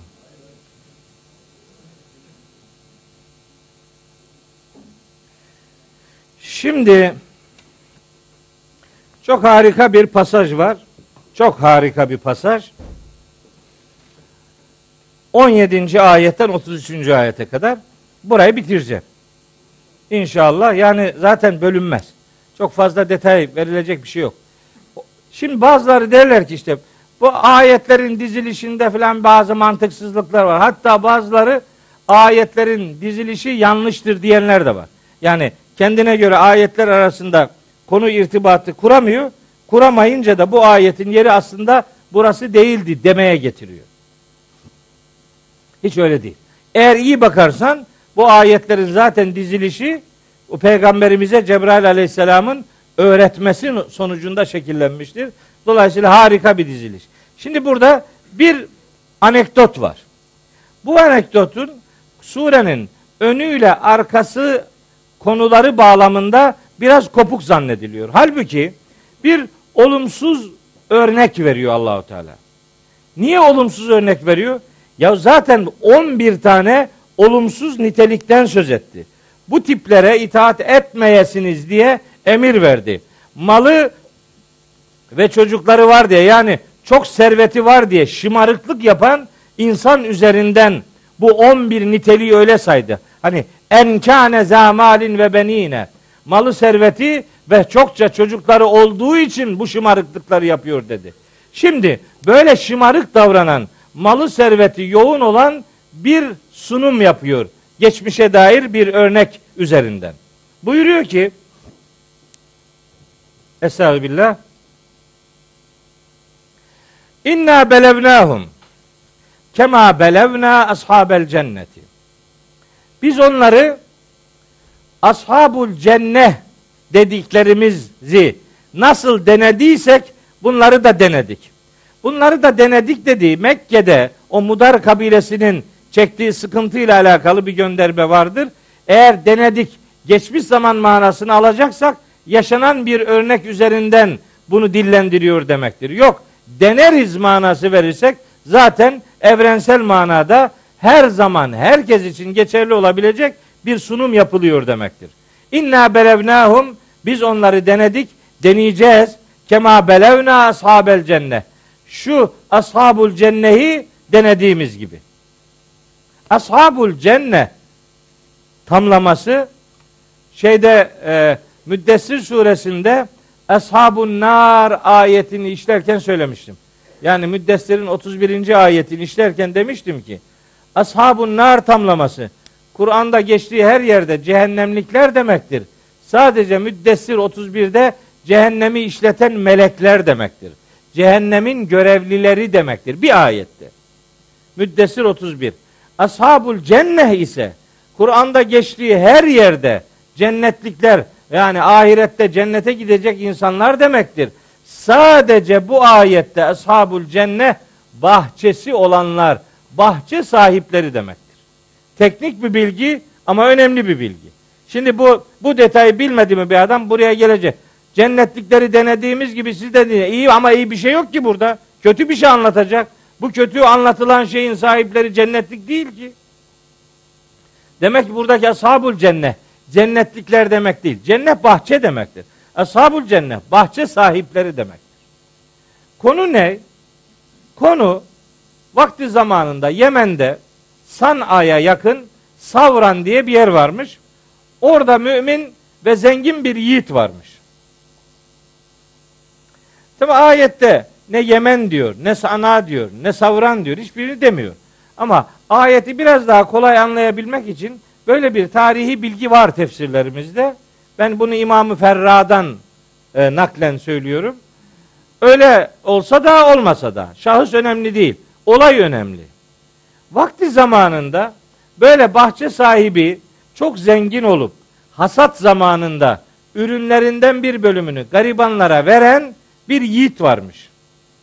Bu yiğit vefat ettikten sonra çocukları o bahçeyi işletmeye başlarmış. Sonrasında bahçeden garibanlara bir zırnık koklatmazlarmış oğulları. Şimdi adama diyorsun ki para yardım et işte bir hayır işine filan veremiyor. Ben veremiyorum ama bizim uşak verir diyor. Sen veremiyorsun da sizin uşak nereden versin? Sen de babanın uşağısın. Sen niye vermiyorsun? Sen de birinin oğlusun. Kendi oğlu üzerinden bizimkiler verir. Vermez. Verirse de kendisi için verir. Sana niye versin yani? Sen sen veriyor musun? Yok. E seninki de vermeyecek yani. Yalandan kahramanlığa gerek yok. Bak baba babalar gibi olsun oğullar istenir hayır yolunda. Ama baba eğer görevini tam yapmadıysa, yapmıyorsa bu görevi oğluna ihale ve fatura edemez. Böyle bir hakkımız yok. Benim infak diye bir görevim var. Bunu ben yapamıyorum ama oğlum yapar, yapsın. Yok, senin görevin. Senin görevinse sen yapacaksın bunu. Bunu başkasına transfer edemezsin. Böyle bir yetkin yok yani. Ne oldu şimdi? Bakın şimdi anlatıyor. Ben detaya girmeden böyle ayetleri betin olarak ifade edip sonrasında birkaç cümlem olacak.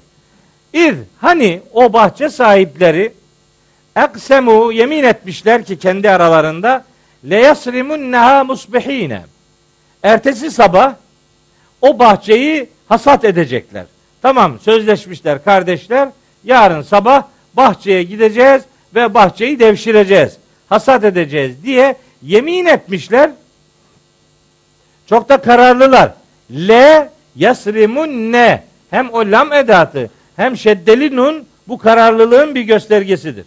Mutlaka bahçeye gideceğiz ve sabahleyin bahçeyi devşireceğiz.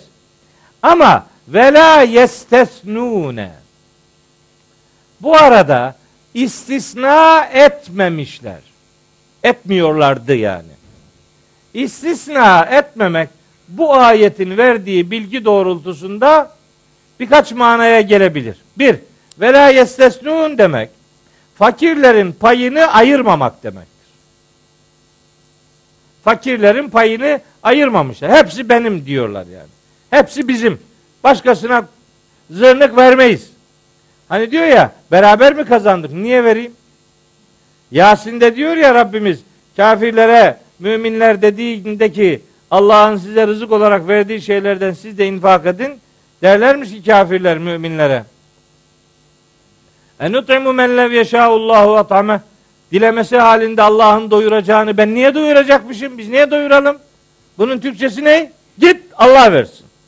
Onun Arapçası enut'imu men lev yeşâullahu at'ame. Peki onu kim söylüyor? Kafirler. Bugün kim söylüyor? Müminler. O kafirler Allahu Teala in entum illa fi dalalin mübin.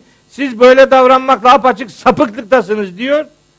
Onu o gün söyleyen kafirlere açık sapıklıktasınız diyen ilahi irade bugün söyleyen mümine aferin çok güzel dedin mi diyecek yani. Aynı söz, aynı paylayıcı ifade onu da bekliyor yani. Ve la yestesnun fakirin hakkını ayırmamak anlamına gelebilir. Ama bu ayette özel olarak ve la yestesnun inşaallah dememek manasına gelir. Çünkü Keyif suresinin 23-24. ayetinde yarın olacak bir şey için sakın ha onu yarın yapacağım deme. İnşallah de diyor. Onu mutlaka yarın ve la tekulenne li şeyin inni fa'ilun zalike gaden illa en yeşaallah. İnşallah demeden yarın şu işi mutlaka yapacağım diye böyle kesin ve keskin söylemlerin olmasın diyor Allahu Teala Keyif suresi 23 ve 24. ayetlerinde. İnşallah çok kullanılır. Bu şimdi bu bazen inşallah maşallah diye böyle çok yoğun kullananlar da var. Garibim o inşallahın ne anlama geldiğini muhtemelen bilmiyorlar. Olan bir iş için diyor ki inşallah yedik. Da inşallah yedik olur mu? Yedik yedi bitti o. İnşallah maşallah yok onun. İnşallah gelecek için kullanılır. Güya bir duyarlılık.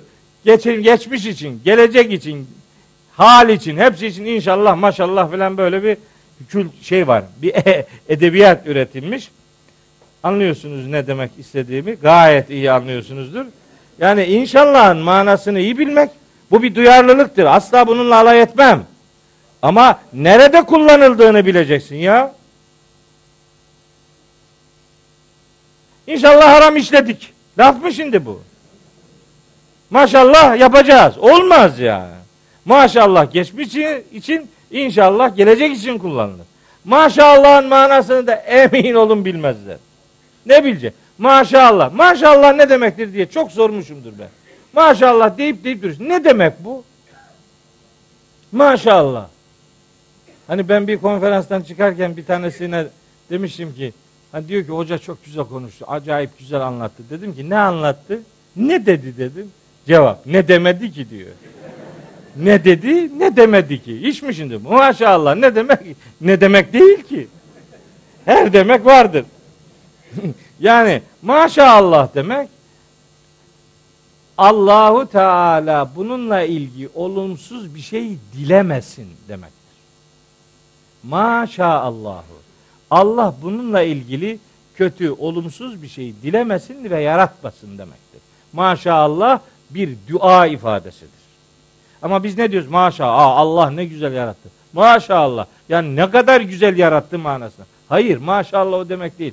Maşae dilemesin, yapmasın, kötü bir şey yaratmasın bununla ilgili. Yani buna bir zarar gelmesin anlamında bir dua cümlesidir. Maşallah. İşte inşallah maşallah deyip ne demek olduğunu bilmemek böyle acayip bir şey. Evet. Bu ayetten şunu anlarım ben. Ve la yestesnune. İstisna etmezlerdi. Yani inşallah demezlerdi. Yani Allah'ı hesaba katmazlardı. Allah'ı hesaba katmayanlara Allah kendisini hesaba kattırıyor. İşte Haşr suresi 19. ayet. Allah'ı unutmak Allah'ı hesaba katmamaktır. Allah'ı unutup onu hesaba katmayanlara Allah kendilerini unutturur ve kendini hesaba kattırır. İşte bu ayet bir mümin duyarlılığı öğretir aynı zamanda. Bu adamların yaptığı yanlışlığı ifade ederken bir taraftan öbür taraftan da doğrusunun ne olduğunu da zımnen öğretmiş olur. Onlar istisna etmezler, Allah'ı hesaba katmazlar, inşallah demezlerdi, siz deyin demektir işte bu. Ve la yestesnun et istisna etmezlerdi, siz istisna edin. Keyif suresi 23 ve 24. ayeti dilinize tesbih edinin demektir. Böyle böyle konuşuyorlarmış bu bahçe sahipleri. Fetafe aleyha taifun min rabbike. O arada Rabbinden bir büyük fırtına o bahçeye gelmiş. Tafe, tavaf etmek aynı bu kökten geliyor. Böyle yani de, döne döne kasırga gibi belli ki hortum gibi yani. Döne döne her tarafını kaplamış bir kasırga. Taif kelimesinin de gene İmam Ferra'dan öğrendim. Allah ona da diğer alimlerimize de rahmet eylesin. Diyor ki Taif kelimesi gündüz yaşanan fırtınalar için değil, daha çok gece yaşananlar için kullanılır. Bunu ondan öğrendim. E, belli ki gece bir kasırga tafe aleyha her tarafını böyle dönerek e, hortum gibi bir fırtına koptu ve hum naimune. Bu beylerim de uyuyorlar o ara. Konuştular yattılar sabah gidecekler. Fe asbahat kesserimi. Fırtına öyle korkunç bir mahiyet arz etti ki o bahçeyi aynen hasat edilmişe çevirdi. bembeyaz veya simsiyah yere serildi yani. Ürün mürün kalmadı. Perperişan oldu. Sarayım gün gibi olmak, gece gibi olmak, karanlık olmak, gündüz olmak, sararmak, kül gibi olmak anlamlarına gelen 5-6 manası olan bir kelimedir bu. Es-sarim kelimesi. Ama her birinde kasıt bahçenin başına bir iş geldi ve bir felaket yaşandı demektir. Fetenadev musbihine. Uyandılar şimdi sabah. Belli ki aynı evde yatıyorlar kardeşler. Fetenadev musbihine. Böyle sabahlarken birbirlerine sesleniyorlar. Tenada karşılıklı olarak birbirlerine sesleniyorlar. Diyorlar ki Enigdu ala harzikum in kuntum sarimine. Eğer bahçeyi hasat edecekseniz, edeceksek yani sabah erken hareket edelim. Yani erken gidelim. Sebep ne? Şimdi bak sebebini birazdan söyleyecekler. Fentalaku habire harekete geçtiler. Toplandılar gidiyorlar şimdi bahçeye doğru. Fentalaku harekete geçtiler. Ve hum yetekafetune. O arada birbirlerine gizli gizli fısıldaşıyorlar. Gizli gizli konuşuyorlar. Akşam konuşurken bayağı sesli sesli konuşuyorlar. Sabah evdeyken fetenadev nida ediyorlar. Sesli sesli konuşuyorlar. Fakat yola girdiler şimdi. Giderken fentalaku yola girdiler ve hum yetekafetune. Şimdi gizli konuşuyorlar. Fısıldaşıyorlar. Ne diyorlar? En la yedhulenneha el yevme aleyküm miskinun. Bugün üzerinize, yanınıza yani bahçeye bir miskin inşallah girmez diye fısıldaşıyorlar. Çünkü sesli konuşsalar bu yiğit bu San'a'nın işte Savran şehrinde yaşayan o yiğit böyle giderken demek ki seslenirmiş garibanlara. Onlar da hasat zamanını bilirlermiş. Yanına giderlermiş. Onlara o malından verirmiş. Tarladan vermek yiğitliktir. Tarladan. Bu cüzdana girdikten sonra verilmiyor. Tarladan vereceksin. Öşür diye bir vergisi var İslam'ın. Ben bunu birkaç yerde söyledim. Adam ki o ne? Hiç dedim ya. Öyle Kur'an'da var mı? Yok dedim akşam geldi yeni. ne demek var mı ya? Öşür onda bir tarım ürünlerinin vergisidir bu. Ayrı bir şey bu. Bu nereden çıktı diyor. Bir fıkra anlatayım mı size? Adam bir tanesi ağaymış köyde. Bir imam tutmuş.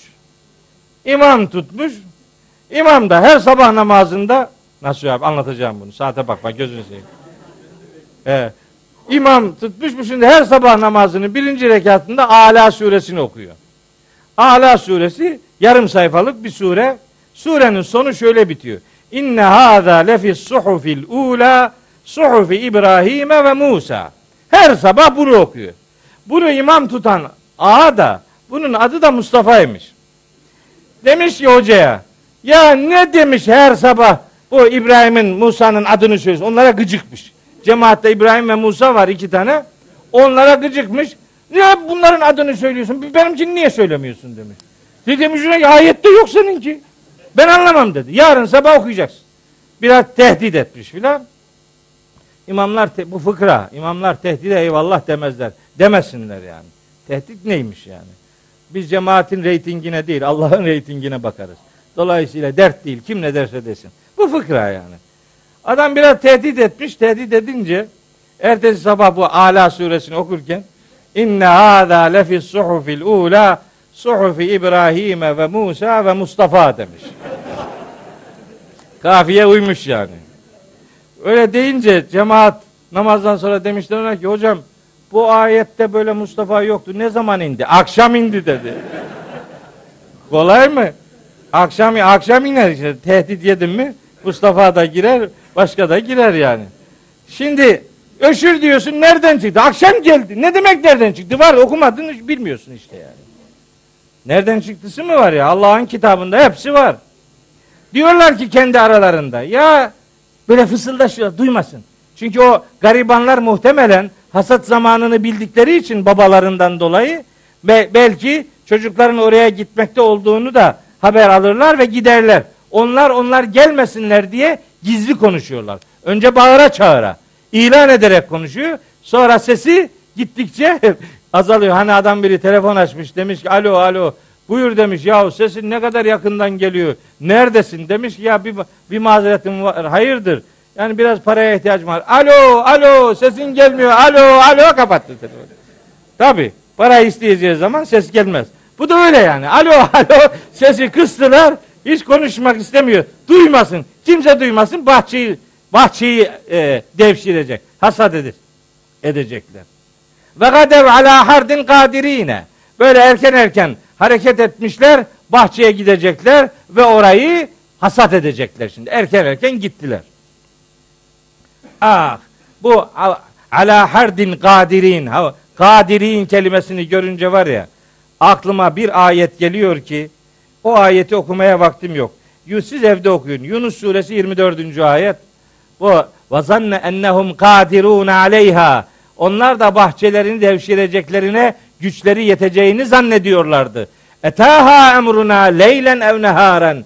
Gündüz veya gece o bahçeye bizim emrimiz gelir. Fecealnaha hasiden keellem tane bil emsi. Dün hiç ürün vermemiş gibi orayı hasat edilmiş hale çeviririz diyor. Öyle bir ürün, dünya hayatının geçiciliğini anlatan Yunus suresi 24. ayet var. Onu okumanızı tavsiye ederim. Şimdi bunlar da gidiyorlar, gidiyorlar işte bahçeyi devşirecekler. Bu ala hard kelimesiyle ilgili biraz tefsir incelikleri var ama oraya girmeyelim. Geliyorlar bahçeye. Şimdi felem ra'avha. Bahçeyi bir görüyorlar. Kalu bir de diyorlar ki ah inna le dallun. Biz yolu şaşırdık herhalde. Dün geldi kontrol ettiler. Bütün ağaçlar meyve ürün dolu. Bugün geldiler yerle bir. İnna le dallun. Eyvah yolu şaşırdık. Yanlış yere geldik. O kadar perişan olmuş ki bahçe tanınmaz hale gelmiş. Bu ledallun ifadesinde de yolu şaşırmak manası var. De, dallun da, dalle kelimesi her geçtiği yerde sapmak anlamı vermez. Bunu size Duha suresini işlerken söylemiştim. Bu da o, o örneklerden biridir. Ledallun yolu şaşırdık herhalde. Biri de demiş ki ledallun hayır hayır biz zaptık zaptık. Yanlış iş yaptık. Bunun başına bir iş geldi diyor biri. Öbürü de diyor ki inna ledallun hasat gününü şaşırdık. Yanlış zamanda geldik. Burası bizim değil. Yani hasada daha var herhalde. O demek ki bahçeyle pek ilgilenmiyor garibim. Bel içlerinden biri diyor ki hayır hayır ne saptık ne şaşırdık ne de günü yanlış seçtik. Nahnu mahrumune. Bizi Allah mahrum bıraktı bu işten. Vaka suresi 67'de de geçer bu. Mahrum bırakıldık mahrum. Kale evsatuhum içlerinden şöyle dengeli, makul olan biri, kardeşlerden biri demek ki daha makul biri. Diyor ki elem ekul leküm ben size dememiş miydim? Levla tusebbihune ya Allah'a hesaba katsanıza. Tesbih neydi? Tesbih hayatı Allah bilinciyle yaşamaya deniyordu tesbih. Yani Allah'ın yarattığı gibi hayatı götürmek. Tesbih etmek, hayatın her anında ve her alanında Allah'ı hatırlama duyarlılığıyla e, onu götürmektir yani. Hayatı öyle yaşamaktır. Levla tüsebbihune Allah'a hesaba katsanıza dememiş miydim ben size? Bu ya bu anlama gelir bu ifade veyahut da levla tüsebbihune hella tüsebbihune bunlar zaten gitti. Hadi şimdi tesbih edin bari. Şimdi Allah'ı hatırlayın. Bu levlanın hella manası da var. Teşvik manası. Vaktinde görevinizi yapmadınız. Bari şimdi yapın. Hella tusebbihun. Tesbih etsenize. Yani Allah'ı hesaba katsanıza demiş o içlerinden makul olanı. Galu diğerleri demişler ki Sübhane Rabbina Rabbimizi her türlü eksiklikten tenzih ederiz. İnna künna zalimin. Eyvah biz hata yapmışız. Biz meğer e, zalimmişiz. Müfessir Zemahşeri diyor ki bunlar suçlarını, kabahatlerini itiraf ettiler ama ba'de harabil basra. Basra harap olduktan sonra yani iş işten geçti. O tesbihin giden gıdalara, ürünlere bir faydası yok artık. Bu arada ba'duhum ala ba'din yetelavemune. A kardeşler dönüp birbirlerini hep kınıyorlar. Yani ben demiştim sen dememiş bir artık orada ne konuşuluyorsa o detayı vermiyor ama konuşma böyle muhabbetli bir konuşma değil birbirini suçlayıcı birbirini kınanmaya dayalı konuşmalar yapıyorlar. Kalu işlerinden birileri diyor ki ya veylena ah eyvah yazık bize. İnna künna tağine. Ya biz sadece zalim değil biz meğer azmışız be. Azgınlaşmışız biz. Tağun taği tağut hepsi aynı kökten geliyor. Azmışız azgınlaşmışız. Bakın demek ki bir toplum ne kadar azgın olursa olsun içinde yiğitler bulunur. Bak bu onu anlatıyor aslında. Yiğitler bulunur yiğitler bulunsun onları uyaracak bir grup, bir ehil, bir aklı selim, bir akıl adam grubu olsun. Bize akıl adamlar var. Bize bize ona nasıl diyor? Akil adamlar. Akıl adamlar. Akil değil. Akil yiyici adam demektir. Akıl aklını çalıştıran adam demektir. Akıl, akıl diyecek yerde akil diyor. Akil olan da biz akil adamız diyor. Akıl, akıl, akil değil o. Ekele kökünden gelmez o. Akale kökünden gelir. Akıl yani. Anlayın ne durumlardayız. Bir kelime kullanıyor ne anlama geldiğini bilmiyor. Böyle bir acayip bir şey. Öyle acayip gidiyor işte. Asa Rabbuna diyor ki bu bahçedeki bahçe sahiplerinin o akıllı olanları. Asa Rabbuna en yubdilena hayran minha. Dileriz ki Rabbimiz bundan daha hayırlısını verir bize. İnna ila rabbina rahibun. Biz neticede artık sadece Rabbimize rağbet ediyoruz. Artık Allahu Teala'nın bizimle alakalı her ne diyorsa onu yapacağız diye bir tevbe görüntüsü ortaya koyuyorlar ve nihayet bu tabi bundan daha hayırlısını bize değiştirip verir demek. İcabında bir dahaki sene daha iyi ürün verir anlamı da olabilir. Bunun yerine cennet ödülleri çok daha hayırlıdır. Daha duyarlı davranırız.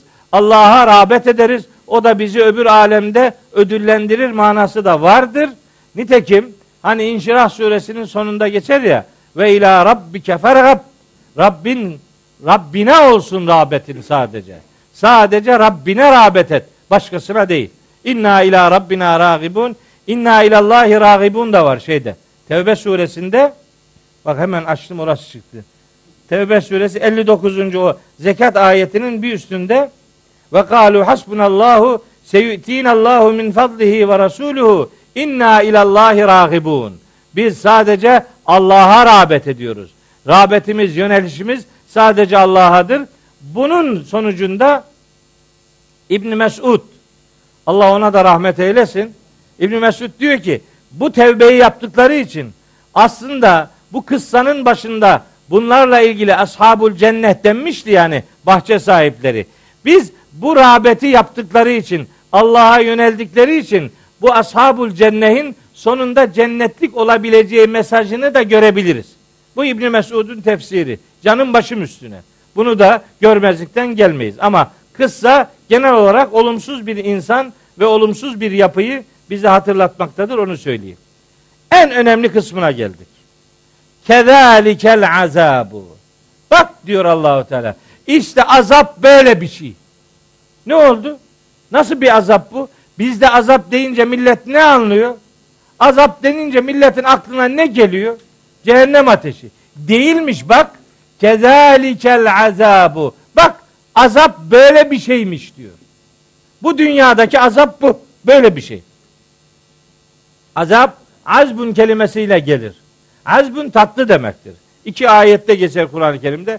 Tatlı su, tuzlu su, tatlı su susuzluğu gider, gideren içimi kolay su demektir. Azbun furatun saigun şerabuhu diye geçer. İki ayette. Azap da bunun dört harfli kalıbında azzebe yuazzibu dört harfli kalıpta bunun bir giderme, izale manası vardır. Aslında azap demek adamın tadını kaçırmak demek. Azap tadını kaçırmak tatlı manasından hareketle tadını kaçırmak manası var. Azabın bir de mahrum bırakmak anlamı var. Yani siz Size lazım olan bir şeyden mahrum bırakıldıysanız bu sizin için azaptır. Azap deyince aklınıza sadece dünya şey ahiretteki cehennem azabı gelmesin. Başka azap türleri var. Dolu. Ahan işte. Ben daha ne yapayım adam ne olsa konuşuyor. İşte ahan şeyde Kalem suresinin 33. ayeti. Kedalikel azap. Hangi azaptan söz ediyor? Dünyevi azap. Ne oldu da buna azap diyor Allahu Teala? Ne oldu? Ne oldu? Cevap verin de. Bahçenin bitkileri, ürünleri gitti. Adam hasat edecek bir şey bulamadı. Ürün gitti. İşte bu bir azap. Ama ve azabul ahireti ekberu. Ahiretin azabı çok daha büyüktür. Levkanu ya'lemun. Keşke bu gerçeği bilmiş olsalardı. Ahiret azapla alakalı epeyce bir sayım döküm yaptım oraya. Artık onların işte onlara oradan bakarsınız. Ben o detaya girmeyeyim. Ee, bu kıssa veya darbı mesela ne öğretiyor? Yedi maddelik şeyi çıkardım. Öyle ya bu bize ne diyor şimdi? Anlattık sanadaki adamları veya Mudar kabilesinin başına gelen kıtlığı anladık. Tamam bize ne? Ben bu, bu şeyden bu kıssadan yedi maddelik özet çıkardım. Sadece okuyor bir izaha girmiyorum. Bir, servet şımarıklılığı adamı azdırabilir. Bunun akıbeti son sonu felakettir. İki, Allah yokmuş gibi yaşamak korkunç bir yıkımdır. Üç, evrensel manada mal ve servet ahlakı doğru öğrenilmelidir. Dört, evsap denen akıllı, yönlendirici insanları dinlemeyenler nasıl ürünlerden mahrum bırakıldıysalar Nebi Aleyhisselam'ı dinlemeyen Mekkeliler de Mekkelerini kaybetmişlerdir. Benzer bir hatayı siz de yapmayın. Akıllı, dengeli, mu- muhakemeli, doğru söyleri söyleyenlere itibar edin. Evsat adamlarınız olsun. Dengeli, makul insanlarınız olsun ve onlara itibar edin. Akıl adamlarınız olsun. Akil değil.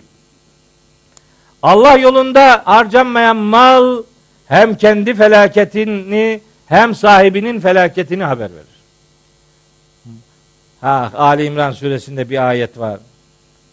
Ya velil diyor ki ve la yahsebennellezine yebhalun bima atahumullahu min fadlihi huve hayran lehum bel huve şerrun lehum seyutavvakun ma bakhilu bihi yevmel kıyame Allah'ın kendilerine ikram ettiği malı serveti cimrilik yapıp vermeyenler bu malın onlar için hayır olduğunu zannetmesinler. Aksine o mal onlar için şerdir. Mahşerde kıyamet günü o mal onların boyunlarına yılan gibi sarılacaktır diyor.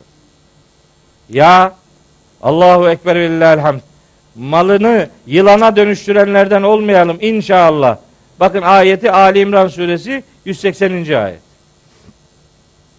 Din insanlara Allah'la yaşamayı öğretmelidir. Ve la yestesnun istisna etmiyorlardı. Allah'a hesaba katmıyorlardı. Demek ki Müslüman hayatı Allah'la yaşayan adamdır. Allah bilinciyle onu hayatın merkezine alarak yaşamaktır Müslümana yakışan davranış. Malına, servetine, ününe, nüfuzuna, sayısına, çevresine anlamsız ve sonuçsuz şeylere güvenerek kibir içerisinde yaşayan yaşanan bir hayat tam bir aldanıştır. Yanlış şeylere güvenmeyin. Güvendiğiniz dağlara kar yağabilir. Siz güveninizi Allah'tan yana belirlemeye gayret edin. Allah'a güvenenler asla mahcup olmayacaklardır. Rabbim kıssayı doğru anlayanlardan ve bu kıssada verilen mesajı doğru kavrayıp hayatında uygulayanlardan eylesin.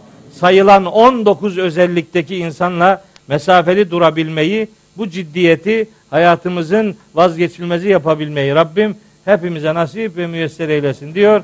Bir sonraki derste Kalem suresini bitireceğiz ve bu dönemin son dersini önümüzdeki e, 31 Mayıs günü yapacak ve inşallah bir süreliğine vedalaşacağız.